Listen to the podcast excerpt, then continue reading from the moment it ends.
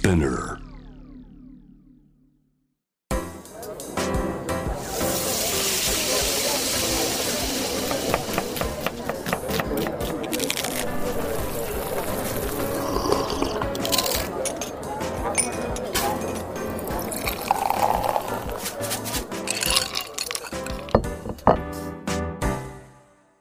アジナ副音声Voice of Food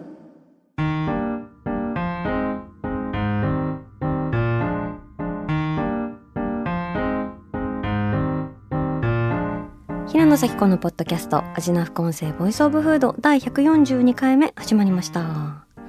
この番組は365日食べ物のことしか考えていない食のしもべことフードエッセイスト平野紗季子が毎回テーマに上がるフードについて熱く語り音楽のライナーノーツみたいに美術館の音声ガイドみたいに食をもっと面白く深く味わうためのトークをお届けする番組です。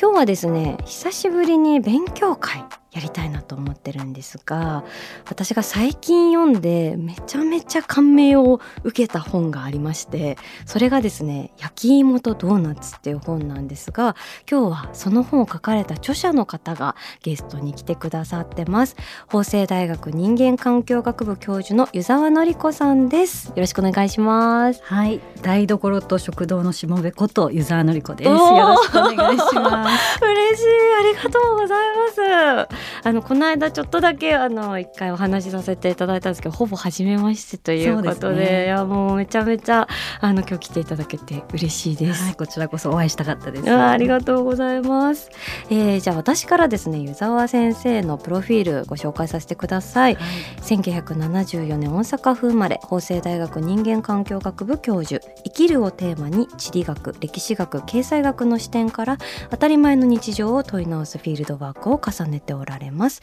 主な著書に胃袋の近代食と人々の日常史七袋のポテトチップス食べるを語る胃袋の戦後史そして今回の最新著書が焼き芋とドーナツ日米シスターフード交流史となります。はいというわけであの今日は焼き芋とドーナツのお話をぜひお聞きしたいなと思ってるんですけれども、はい。えっと、そもそも焼き芋とドーナツ一体どんな本になるんでしょうか？あそうですね、はい。歴史の本なんですけども、は150年前の日本とアメリカで働いた女性たちの、あの人生を描いた、まあ、奮闘記っていうんですかうね。んあの平野さんの本の中に、はい、あの知らない過去は未来なんだっていう言葉があって私あの言葉が好きなんですけどありがとうございます。歴史研究してると過去の話しかあの興味ないのかなと思うけどうん実は過去から届くメッセージにうん。現代の私たちとかこれからの未来をこう考えるヒントがある。でうんあの150年ぐらいの前の女性たちからこう届いた手紙みたいなのがあの研究の中で出てきてまあそれをあの一冊の本にしてはいあの多くの人に伝えたいなって思ってそうやって書いた本ですね。うわーでもすごく確かになんか私たちのための本だって思ったんですよね。最初歴史の本だと思って読んでたんだけど、これは今にも通じているって思ったし、うん。なんかそこがグッときて今回絶対にアジナフレンズたちに紹介したいっていうふうに思った。はい、読んだ人があ話のあこれは私の物語って思えるといいなってずっとそれをこう思いながら書いたんですよね。そうなんですねあの帯にはですね、うん。その甘みは女性労働者のソウルフードだったというふうにあるんですが、これは描かれているのは主に働く女性になるんですかね？そうですね、はい。ちょうどあの日米の産業革命期で、うんうんうん工場で働くいわゆる女工さんたち、女工さん、えーはい。その人たちの、まあ、人生働いてる場面だけじゃなくて、うんうんあのいろんなことをこう悩んだり、あうん。の今の私たちが日々生きてるように、うん。働いたり悩んだり友達と話したりご飯を食べたり、うん。勇気づけられたり、まあ、そういうことをあの通して、まあ、書いた本ですね。あの本の最初に出てくるのが女工愛しっていう言葉で、あの私は今まで女工愛しっていうとこうなんだろうなすごくこういろんな大変な思いをされていたりとか、うん。かわいそうなあの存在みたいな風なイメージも正直持ってしまってたんですけど、はい。あのそうではないのではないかっていうお話から始まるのがすごく印象的で。うん。そもそもその女工愛しって何なのかっていうところとかそれをどういうふうにあの描こうと思われたのかみたいなところもお話聞いていいですか？はい。まあ、女工愛しっていうのは愛っていうのがこうあの悲しいっていうようなニュアンスのある言葉が入っていて、あのちょうど今から100年ぐらい前に細岩木蔵っていう、あの作家の人が、あの工場のこう内部をあの描いて女工たちがいかにあの悲惨な状況で生きてるかってことをこう告発したようなルポルタージュとして非常に評価されたんですけど告発本だったんですねそうですね。でまあその工場の内側から描くっていうのはもともとその当時なくってでそれが非常にこうインパクトがあったんですが、うんうん、それがその後こうマスターナラティブっていうんですかねもう定着したこう通説としてまあ、100年以上私たちのまあ、社会に定着してきて、うんうん、まあ、誰もそれを疑ってなかったんですけど、うんうん、あじゃあそれがやっぱりそのかわいそうなイメージだったりとか、うん、そうですね。女工たちはいかにかわいそうだったかっていうところがすごくフォーカスされてるんですけどど、うんうん、私たちも日々働いてるとかわいそうなこととか辛いこともあるんだけど、うん、なんかそれをうまい起点で乗り越えたり、忘れてあの次のあの日を楽しく過ごしたりということはありますよね。そうですね。だから本当にその当時生きてた人たちがかわいそう100%で人生を語っていたのかっていうとそうじゃないっていうのを、まあ、大学のあの時に習った歴史の先生があの教団からそんなことを問いかける先生で。えー、そうだったんですね。なんか佐渡のあの、地域史からまあ中央のあのまあ歴史学を問い直そうっていうずっと高校の先生されてた先生で。で地元のこう女性たちの聞き取り調査から、まあ、出稼ぎに行ったり女工として働いた時は自分のお金がもらえて楽しかったなーなんて話を地元で聞いてであの当時はそれは騙されてたんだってその先生も思い込んでたんですけどまあ本当に楽しそうにおばあちゃんたちがしゃべるので。うん、で本当にじゃあ彼女たちのあの生きた、まあ、見てた世界とか感じてた世界を、あの歴史家とか、まあ、研究者はちゃんと描いてこなかったんじゃないかってことを、まあ、教団から問いかける先生に出会ってでその後私もいろんな農産業村のおばさんたちを訪ねて歩く旅に出まして、まあ、彼女たちの人生談が眩しくて面白い話がいっぱいあって。でそれであの私も実感としてそのあの悲しい愛だけじゃなくて、まあ、楽しいことも、まあ辛いこともありつつ乗り越えていくユーモアがありん。なんかそういう側面をあの一度しっかり書いてみたいと思ってたんですよね。うん、じゃあ一面的な視点だけじゃなく多面的にその人たち一人一人の人生が浮かび上がってくる。そうそうですね。なんか本の中では多声ってたくさんの声って書いてポリフォニックっていうふうに書いたんですけど、うんうん、まあ、世界はたくさんの人の声で成り立ってる、まあ、雑踏の中から聞こえたり、まあ、モノローグでもダイアログでもいいんですけど。たくさんの人の声で成り立ってる世界のこう重層性多面性みたいなのを本で書くとあの私たちがなんていうのかなそこからあの励まされるメッセージがたくさん隠されてるっていうなんかそんな感じがしたんですよね。なんかあのその中で高井敏夫さんっていう女性がね、うん、あの女工さんとして一人あの登場しますけれども、はい、すごく私はその敏夫さんがめちゃめちゃ印象的だったんですけど、うん、あの彼女はどんな女性ですか、うん、彼女はですね、はい、その女工愛詩を書いた細岩木蔵の,、あのまあ、一緒に暮らしてた内縁の妻と言われてた人なんですけども。まあ、あの彼女と暮らしてたからあの、まあ、細岩木蔵は彼女自身のことを書いてもよかったんですけど、うんうんうん、あのルポルタージュとしてはその彼女の固有の人生は出てこなくて。そそれはあえてというか、うん、あえてですよね。だけど約50年ぐらい経ってあの高井敏夫さんが自分で「私の女工愛詩」っていう本をあの出版することになって、まあ、それを実際読んでみるとですね、非常にこう知性にあふれてあと好奇心がすごい旺盛で、あのまあ、小学校しか出てないんですけどもすごいいろんな本を読みたいいろんなことを知りたい。それであのたくさん本を読んで俳句を読んだりなんかそんな女性なんですね。で、まあ、すごくユーモアもあってきちんと飛んでいてなんか魅力的な女性ですよね。うん、でもそれをその当時本人が書かなかったっていうのは、やっぱりその代わりに男性が書いてあろうみたいな、そういう構造があったってことなんですか？そうですね。そこまでの,、あの知性があった高井敏夫さんでさえ、やっぱりこう私という主語で、ああの自分自身の人生を語ることをこう諦めてきたっていう、まあ、それ、まあ、その日本の、まあ、戦後のあの女性の在り方とか社会の在り方にも通じるんですけど。でそれをちょうどこう岐阜とか愛知県にすごく織物の工場が戦後もあって、そこで働きながら学ぶ女子学生たちにあの高井さんがあの見出されて、まあ、彼女たちのこう対話の中で、やっぱり自分の「私」っていう主語で表現した方がいいよっていうことで世に問われた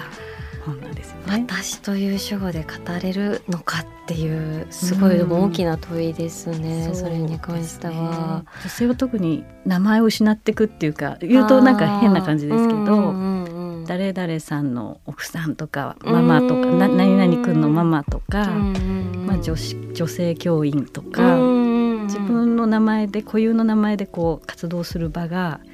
なんかだんだん少なくなっていくような確かにそれは実感として。ありますね、うんうん、ちょっと話ずれちゃいますけど、うん、あの戦争は女の顔していないっていう。そうですね。ねノーベル文学賞も受賞している作品があるけど、うん、あれもやっぱりその歴史の研究とか知識が積み上げられても、そこに女たちの物語が見えていないみたいなところが課題としてあったって言いますよね。そうですね、ま彼女も本当にその小さな声をたくさん集めてあの彼女こそ、まあ、ポリフォニックな文学としてあの作品を世に通ってるのであの実は今回ポリフォニックって言葉を使ったのはあの彼女の作品に、はい、影響されてっていうところあるんですね。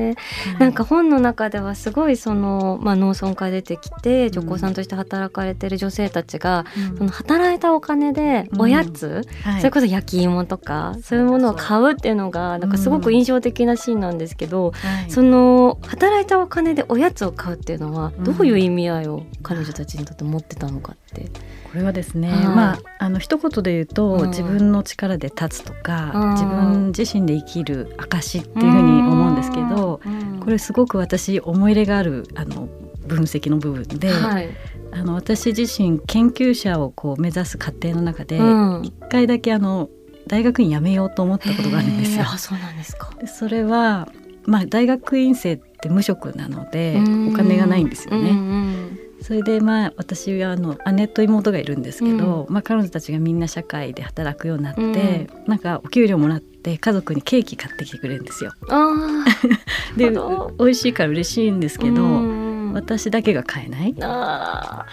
であの妹にあのいつもご馳走してもらって、だんだん情けなくなってきて、あのまあ、良かれと思ってやっぱ喜ばせてもらうあのくれるつもりで買ってくるんですけど、自分自身が買えない。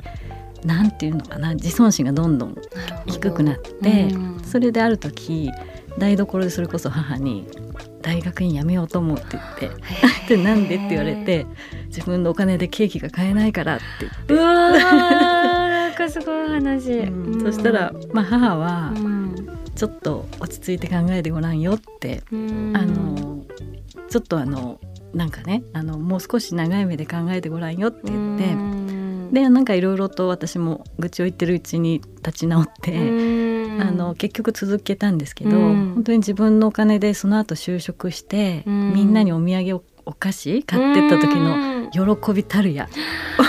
なんていうんですか。自分が一人の人間として、まあ、自分のために食べさせるだけじゃなくて、誰かにお土産を持っていくことができたっていう何、ん、ですかねあれ、なんかすっごく嬉しくって。だからそのあのこの焼き芋とドーナツの中でも、うんうん、自分自身が焼き芋を食べるっていうのもあるんですけど、うん、高井敏夫さんとかは、ちょっといろいろ失敗しちゃってそれをこうみんなにの機嫌をあの直すためにおまんじゅう山ほど人形町だったかな、買いまくって。でみんなに配るシーンがあるんですけど、わ、うんうん、かると。なるほど 自分でそれができるっていう喜び、はい、うんこれはなんかすごいあの100年150年の時を経てるんだけど、うんうん、この喜びわかるなってすごい思ったんですよね。わかりますね。あとあの敏夫さんが工場で働かれてる時にその、うん、お餅を焼くシーンがすごい印象的で、うん、あれはどんなシーンだったかってちょっと説明いただいてもいいですか、あれはですね、あのお正月にもみんな働いてるので、そしたらみんなに一応お餅が配られたんだけど、カチカチのサイコロみたいなちっちゃなのが2つコロコロっと。で食べられないんですね。硬いから、えー、悲しいですね。悲しいですよね、でそこで悲しみが湧き上がるんですけど、あの高井敏夫さんはそうだと思って、守衛室に行けば火鉢があったって思い出すんですよね。で他の女工さんとかお姉さんたちの,、あの全部それを自分のエプロンの中に入れて、前掛けに入れてあの守衛さんとこにこれをお餅を焼かせてくれとこれ食べたいから、そしたらそんな勝手なことするなって言われるんだけど、その炭は私たちが働いて、あの買ってるんじゃないかそ,、ね、そこが起点が効いてて、まあ、ユーモアもあって。でそのやり取りの中で守衛さんが「じゃあまあ焼けって言って焼けばいいんじゃないかって言って、うんうん、であの無事にみんなのお餅を2個ずつ焼いて持って帰るんですけど、えー、そうなんか悲しい話なんだけど起点を聞かせて面白かった話に、うん、あの転換して、うん、でも思い出すとやっぱり惨めだったなとか、うん、こうなんか引きこもごも入り混じる。なんかそういう場面があの日記っていうんですかね。その私の女工愛心書いてあって、うん、私その直後にね、湯沢先生が書かれてる文章がすごく素敵だなと思って読んでもいいですか？はいありがとうございます、えー、小さなお餅を食べるという行為の中に悲しさ起点達成感嬉しさ情けなさなどさまざまな感情が垣間見える。つまり日常生活世界とはこうした小さな困難を乗り越えていく行動とそれに伴う喜怒哀楽が入り混じった複雑な心情が絶え間なく紡がれていく世界なのであるああそうだなっていうふうに思ったんですよね、うん、ありがとうございます、うん、なんかそれを読んだ時にああなんかそれこそ女工愛しっていう言葉は愛っていう言葉がある通りその一辺倒の悲しみみたいな印象があったけれども、うん、そうやって塗りつぶすんじゃなくて女工愛しって女工喜怒哀楽史だったんだなみたいなところがすごく感じさせられて、こういうテキスト書かれたのはなんかどんな思いがあったんですか？そうですね、まあ、まずこの平野さんが喜怒哀楽史って言ってくれたのが嬉しくて、まさにそうだなって思うんですよね。それでまあ、日常生活今回はその日常茶飯事とか、まあ、日常史っていう言葉を使ってるんですけども、まあ、それをこう見る意味はどこにあるんだってよく問われるんですけど。で私たちのこうリアルな日々っていうのは本当に悲しさだけ、うん、喜びだけ、まあ、こう白黒こうつけられないそうですね、まあ、膨大なグレーのゾーンとそのグラデーションの彩りで、うん、非常にこうそれも日々が面白いものになってると思うんですよね。うん、だからまあそういう本当にあのその白黒つけられない間の世界をあのひ人は生きてる、まあ、それを書きたくて。確かにうん。まあ、それがこう愛しだけだと伝わらない。うん、でその愛しの中にこんなに豊かな、あの女性たちの、まあ、女性に限らないんですよね、まあ、私たち働あの生きてる以上、まあ、その日々をどうやって受け止めるかっていうのがあのみんな考えてると思うんですけどなんて豊かな世界なんだって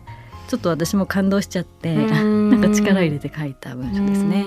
なんかでも本当にそのかわいそうだけでもないし楽しそうだけでもないしみんなそうやって一人一人の人生があるんだけどそれは今を生きている人々にとってもどうしてもやっぱ省かれて、あの人はいいよねとかあの人はかわいそうとかやっぱりそうやってね、あのー、見られてしまうみたいなところに対して一人一人がこんだけ複雑な思いを抱えてきてるんだっていうことが、なんか改めてあのなんかこの言葉に励まされるというか私自身はなんかそういう感覚を得たんですよね。これでいいのだっていうふうに私もそういうことか。確かに。いつも元気でいなきゃとかあの辛い目に遭ってるのはこういう状況のせいだとか悲しいとかなんかそれにこう引っ張られすぎず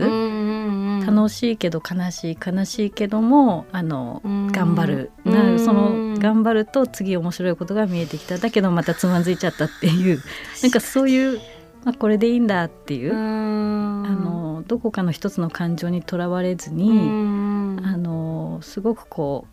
悠々と生きていけるような気がしたんですよね。確かにそれでいいののだいろいろあるのだ。いろいろあるのだ。六本木とかのこういう雑踏を歩いてると、はい、私もちょっと研究者って変わった人が多いので、はい、なんかその雑踏を歩くのが好きでみんなどんな人生だろうとか今日何どんなこと考えてるんだろうとか。なんかそれぞれこう黙ってすれ違ってるんだけど、うん、世界ってすごくこういろんな人たちの感情にあふれてるんだろうなっていうふうに街がそういうふうに見えるんですよね。ちょっと危ない人いやいやでも全ての人生がなんか愛おしく思える瞬間って私もあって、うん、なんかみんな幸せでいてほしいとかって、うん、ある時街歩きながら思ったりすることがあるんですけど、うん、なんかそう思います今も。うんね。でもあのすごくいろんな人々いろんな女性たちがこの本には出てくるんですけど、はい、私すごく印象的だったのが、うん、あのカレーパンとかでも有名な中村屋さん、あるじゃないですか、新宿中村屋、ね、新宿中村屋、うん、あの創業者の相馬国交さんの登場がすごく印象的だったんですけど、はい、相馬国交さんはどんなことされた方なんですか？そうですね。あの新宿中村屋の創業者なんですけども、うんもともとあの仙台の武士の家に生まれて、まあ、あの本当にこう近代が始まる、まあ、その夜明けに生まれて、うん、でまあ、クリスチャンの教育を受けながらあの彼女もやっぱり知性にあふれて好奇心旺盛で。で作家に憧れるんだけれども、まあ、結婚を機にそれを諦めて、うん、うん、で一回その結婚した相手の信州に行って養蚕なんかをして、うん、あの農業をやるんですけどやっぱりダメで、うん、あのなんていうのかな憧れが捨てきれず東京にまた戻ってきてそそこで新宿中村屋を、まあ、創業するんですよね。彼女を知ったのは、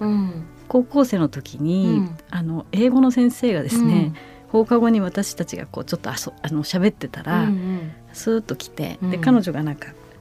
国交あられって書いたカンカンを持ってたんですよね。であの私はその頃新宿中村屋も相馬国交も知らなかったんですけど、うんうん、なんか国交ってなんか素敵な名前ですよね。黒く光るで国交ですもんね。彼女の実はこれペンネームで、あまりにも才能があってキラキラ眩しいので、うんうん、あのそのその裁縫を包んで、うんう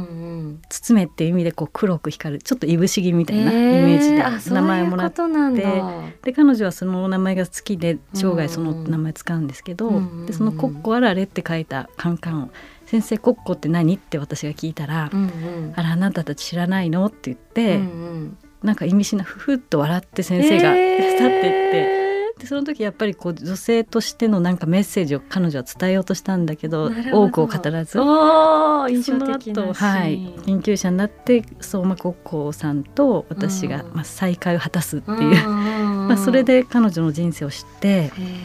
まあ、彼女もすごく素敵なので、うん、うん、それであの今回ちょっと彼女にあののめり込んで書いたところありますね。そもそもこの時代に創業者として女性が名前を連ねてるって結構珍しいことなんですか？そうです相当珍しいですね。そう男性と女性まあそうまああの愛蔵さんってそのあのパートナーと自分とで創業するんですけども、非常に珍しいケースだったと思いますね。キリスト教っていうのがの2人のあの根底にあったっていうのもあるんですけど、非常にこうたくさんの人を受け入れて今で言うと本当に先進的な、まあ、今ダイバーシティとかね言いますけどもうこの時代に、まあ、その先端を走ってるっていうあのそういうあのお菓子屋さんだったんですよね。うん、だからもはやなんかその単純に経営者というよりは社会実業家的な側面もあるっていうのがすごく興味深くて、うん、そうですね、いろんなメニューがあってあの、うん、中村屋といえば、うん、はい。もう本当平野さんの方が詳しいと思うんですけどいやいやまあ、カレーもあるし、うんうん、あのロシアパンもあるし、うん、で月餅もあるしボルシチもありますよね。うんうん、で中村屋に行ってメニューを開けると、うんうん、そのメニューの中に、うん、なんか実はこうすごく尻滅裂見えて実はこの彼女たちの人生を知ってると、うん、なんと豊かな包容力だろうっていうふうにそのメニューが見えるんですよね。そうなんだ。であの近代っていう時代の中で、それこそまあインドのあの運動の話とかロシアとかいろんな人亡命してきた人をどんどんこう受け入れて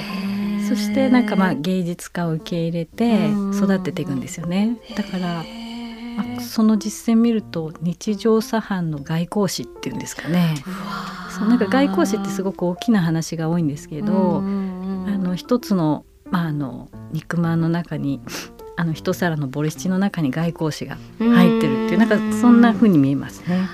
だってそのボルシチがメニューに加わってるのはそのロシア文学に造形が深かった国交さんが、目の見えぬロシア詩人が、えっと、泊まられてた時、ね、ちょっと宿泊寄せ寄せてたってことですよね。うん、そうですね、うん、それで興味を持ったりとか、うん、あとギリシャ系亡命ロシア人の職人を受け入れたことがロシアパンのきっかけになってたりとか。うん。だからいろんな人を受け入れて、で受け入れるだけじゃなくて彼らのこうあの文化ですよね。食文化をあのすごく尊重してであの尊敬してそれをこう受け入れる。なんかそれが一つ一つのこうメニューに結実していって、まあ、今も残るその名店のあの一品一品になってるっていうのはかなり奇跡的であのうん。すごくこうだからあのメニューを見ると心が震えるっていう。あそんな読み解き方あったんだ。全然私ただカレーうまいうまいボルシチうまいうまいって食べてたんだけどそんなになんか心あるエピソードがこのメニューにあったんだっていうのはすごい感動して、うん、もう新宿中村への愛がめちゃめちゃ深まりました、うんうん、ね今度行ってみてください本当に、はい、みんな新宿にあるんで行きましょうね 中村屋さん。あと焼き芋とドーナツあの後半ではアメリカの女性労働者の話にも移っていきますよね。はい、で私がすごく印象的だったのがその工場に貼られた窓の宝石っていう言葉なんですけどそれは一体何なんでしょうか？ね、これいい言葉で、あの原本だと原資料だとウィンドウジェムズっていうんですよね。で、はい、あのジェムっていうのはあのこれブレイディみかこさんの本で、はい、あの知ったんですけど、うんうん、ジュエリーっていう、まあ、宝石って普通日本だとジュエリーって言いますけど、うんうん、あのそこまでキラキラして完成してなくてこれから磨かれるこうなんていうのかなちょっと原石に近い、あの輝きなるまあ、そういうのを gem と呼ぶと。うんうんうん、であのそれをですねあのアメリカの女工たちは何をそれになぞらえたかっていうと、うん、新聞にですねあの新聞の切り抜きとか好きな詩の一節とか聖書の一節を紙に書いてあるいは切り抜きをして工場の窓に貼ってある。うわすごいイメージするとなんかすごいですよね。でそれをこう多分あのやっぱり轟音がこうゴーってなってるあの織物工場の中で時々ふと見たりあのそれこそ疲れたなっていう時にあのそのあの詩を一節読んでみたり、まあ、そういうことをしながらあの自分たちをこう、まあ、心の中から元気づけていくっていう、まあ、それを私たちはジェムズと読んだと書いてあったんですよね。だからまあ言葉は光で、まあ、彼女たちの知性自身自体が宝石なんかすごい素敵ですよね。なんかそう、うん、ねすごい日々追われてきっと忙しかっただろうし、うん、環境も決してねなんかよくはなかったかもしれないけれどもその中でその言葉とか文章に惹かれるそれを読みたいという欲求が満ちていて、うん、で窓に貼り付けた新聞の切り抜きを宝石と感じる感性、美しいなと思いますね。ね女工愛しって言ってるだけだと本当に辛いあの劣悪な状況で、みんながこうしかめ面で泣きながら働いてたっていうふうに見えるんですけど、このウィンドウジェムズのあのエピソードを読んだりすると、まあ、それのそういう苦しい中でも、彼女たちがこう手放さなかった知性っていうのが確かにあったんだっていう気がして、でまあ、彼女たちなんでこのあのウィンドウジェムズを大事にしてるかっていうと、まあ、帰って寄宿舎に入って帰ってから、自分たちで詩を書いたりあの文芸活動をやって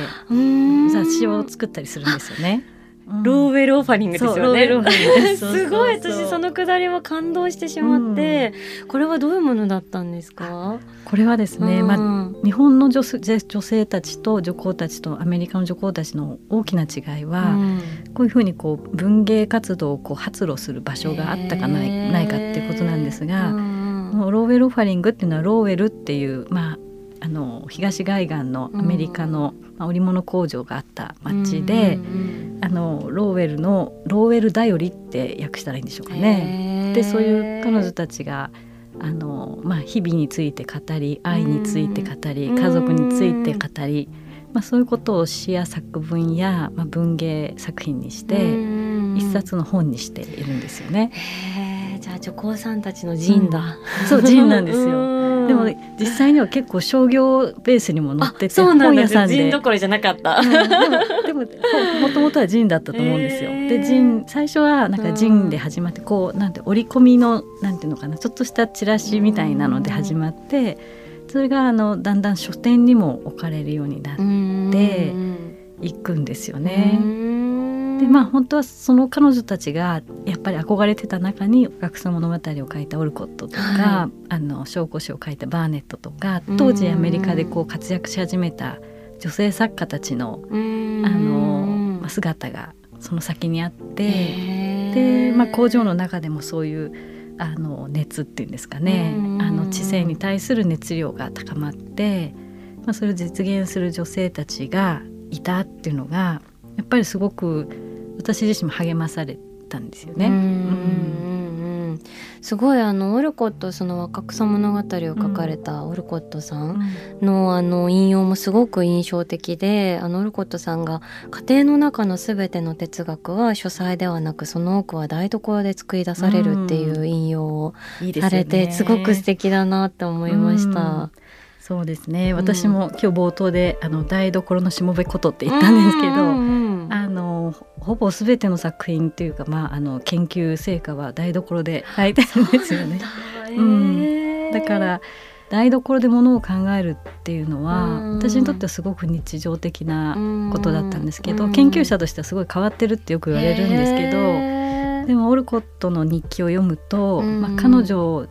自身もすごくこう縫い物をしながら料理を作りながらあの姪っ子の面倒を見ながら時々書いてでお母さんの介護が始まったらインク瓶に蓋をしてでまたそれが一段落すると書いて、うん、なんかあ似てると思って。すごいそうなんだ、うん、励まされちゃいましたね。なんかあの私若草物語はちゃんと読んだことがないんですけど、うん、すごくそのオルコットさん自身がそのいつの時代も女性たちっていうのがその私の人生をいかに生きるのかとか、生きることができるのかっていうのを向き合ってきたみたいなところを結構大事に描かれているっていう、そうですね、はい。そうだから私たちは結構「若草物語」っていう作品を通してしか彼女を想像してなかったんですけど、あのクレータ・カービックさんがあのあのバービーとかも撮られてる、うん、撮った話題の,、うんうん、あの監督が、はいはい、まあ、あのオルコットのこともあの映画にしてまして、うんうん、そんなのを見るとやっぱりこう彼女自身が当時のアメリカで生きた一人の女性として、何を伝えたかったかっていう中に、私っていう主語でみんな生きていいんだよとか人生には選択肢があるんだよ女性の人生ってあの一つのパターンじゃないんだよっていうことをあのいろんな文章であの伝えてるってことが本当によく分かったんですよね。この「リトル・ウーマン・オン・ユア・ストーリー」っていうのは、うん、これグレータ・カーウェグさんの作品の現代ってことですか？そうですね。あ、はい、なるほど、うん、そうだからあれを見ると、まあ、オルコットの若草物語の再現っていうよりも、うんうん、オルコットがその若草物語を書くっていうことに込めた意味の中に「うん、あの私」っていう言葉がこう潜んでる。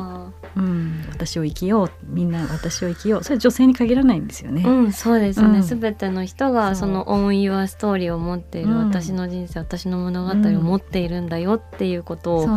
気づかせてくれるっていうことですよね。この「オン」っていうのはやっぱりオーナーになるっていうこう自分の自分が自分のストーリーの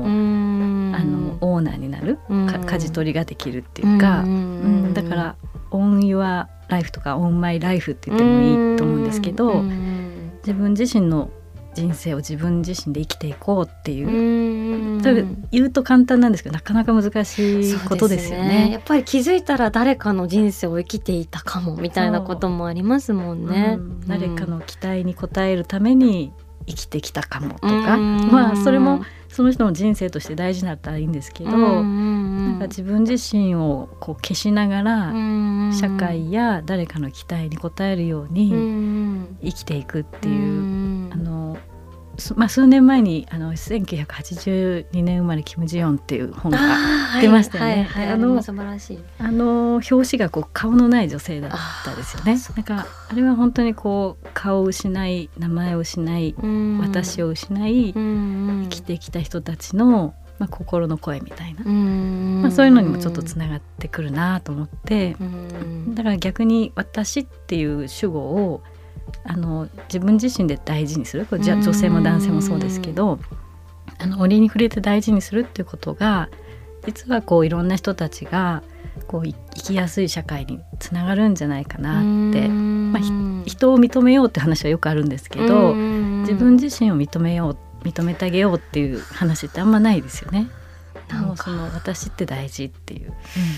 励まされるんですけどなんか。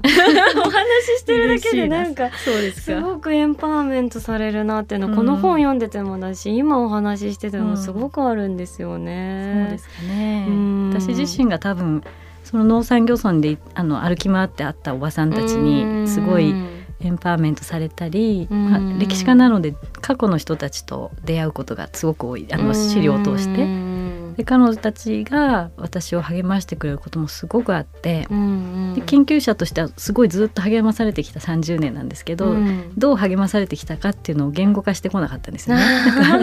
研究としてはこういうことがあったああいうことがあったって書くんですけど、うんうん、まあ、そういう研究っていうプロセスの中で、うんうん、あのかなり励まされてきたなっていうふうなことが思い当たる節がいっぱいあって。で今回、まあ、それをちゃんとあの書いてみようそそしたらこう女性たちのリレーメッセージみたいな話に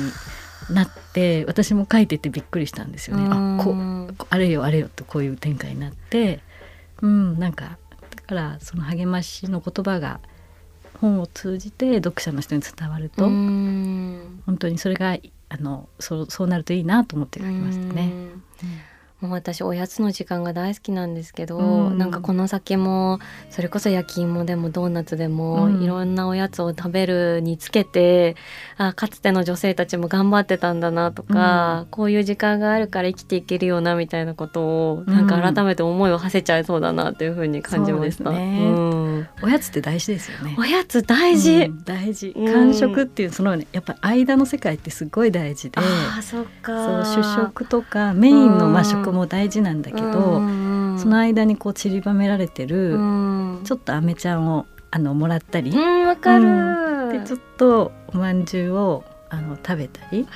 なんかそういうのってあのありますね。は流行りのスイーツみんなであの食べに行こうとか。そうなんです。なぜかねでもそういうね、うん、おやつとかね喫茶みたいなものってね、うん、なんかちょっと軽んじられたりとかなんですよ、ね、なんか現実逃避みたいな感じだったりとか、うん、こう取るに足らないみたいな風に、うん、なんか思われる節もあるなと思ってて、でも私むしろその時間ほど、こう生を生きているというか、ね、こんなに生き生きと、うん、なんかこう自分の感情が動いてやる気が出てきてまた頑張ろうと思えたりとかってないのに、うん、なかなかねなんかあの行列してみたいな感じでなんか笑われたりとかね、しがちじゃない？視線でね。そう。彼女たちがどんな、うん、まあ彼女たちに限らない男性もそうですけど、うん、そこに並んでる人たちがどんな思いで、あのそこに並びそれを飲んで、まああの SNS, SNS に上げたり、でその中で満足どんな気持ちで、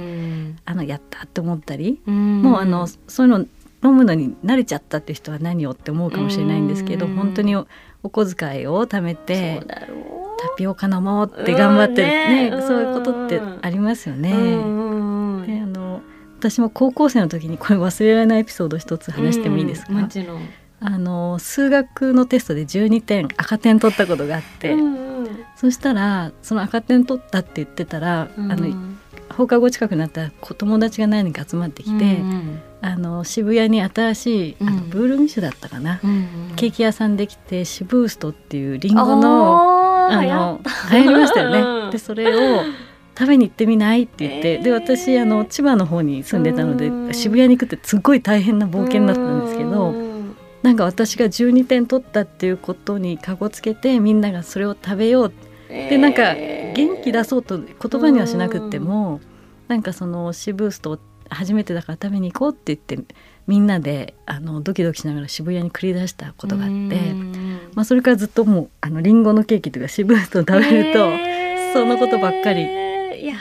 なんか本当にいい思い出だったなっていうかあれでこうもう一回生き直すっていうか頑張れるっていうか。シスターフットですね。シスターフットなんですよ。そうそう。赤点シスターフット。おやつを笑うなでもある。そうそうそうそうこに人生が詰まってる。うん。味な副音声ボイスオブフード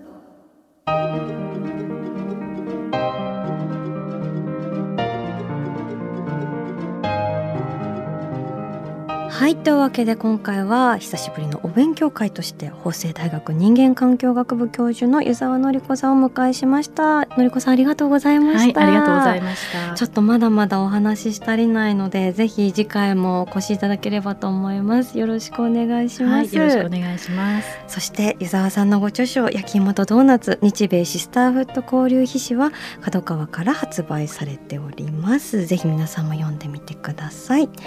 そして引き続きアジナフ音声ではアジナフレンズたちの好きな食べ物のメッセージも募集しています。ぜひエピソードとともに送ってください。メッセージを紹介された方には番組オリジナルステッカーをプレゼントします。メッセージはアジナフ音声のインスタグラムをチェックして送ってください。そしてアジナフ音声は毎週月曜日に配信しています。さらに JWEB のラジオでもお聞きいただけます。毎週金曜日深夜12時30分から FM81.3JWEB こちらもぜひチェックしてください。平野咲子が届けける味の副音声ボイスオブフード。次回も食べ物への愛を声にしてお届けしていきます。あーお腹すいた。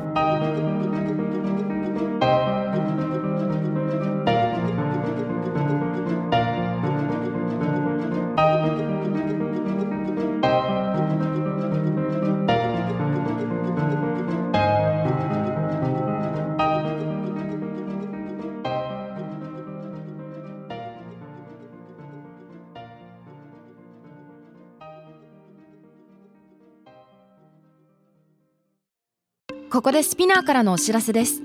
SPINEAR では企業やブランドの魅力やストーリーをポッドキャストとして制作配信するお手伝いをしております。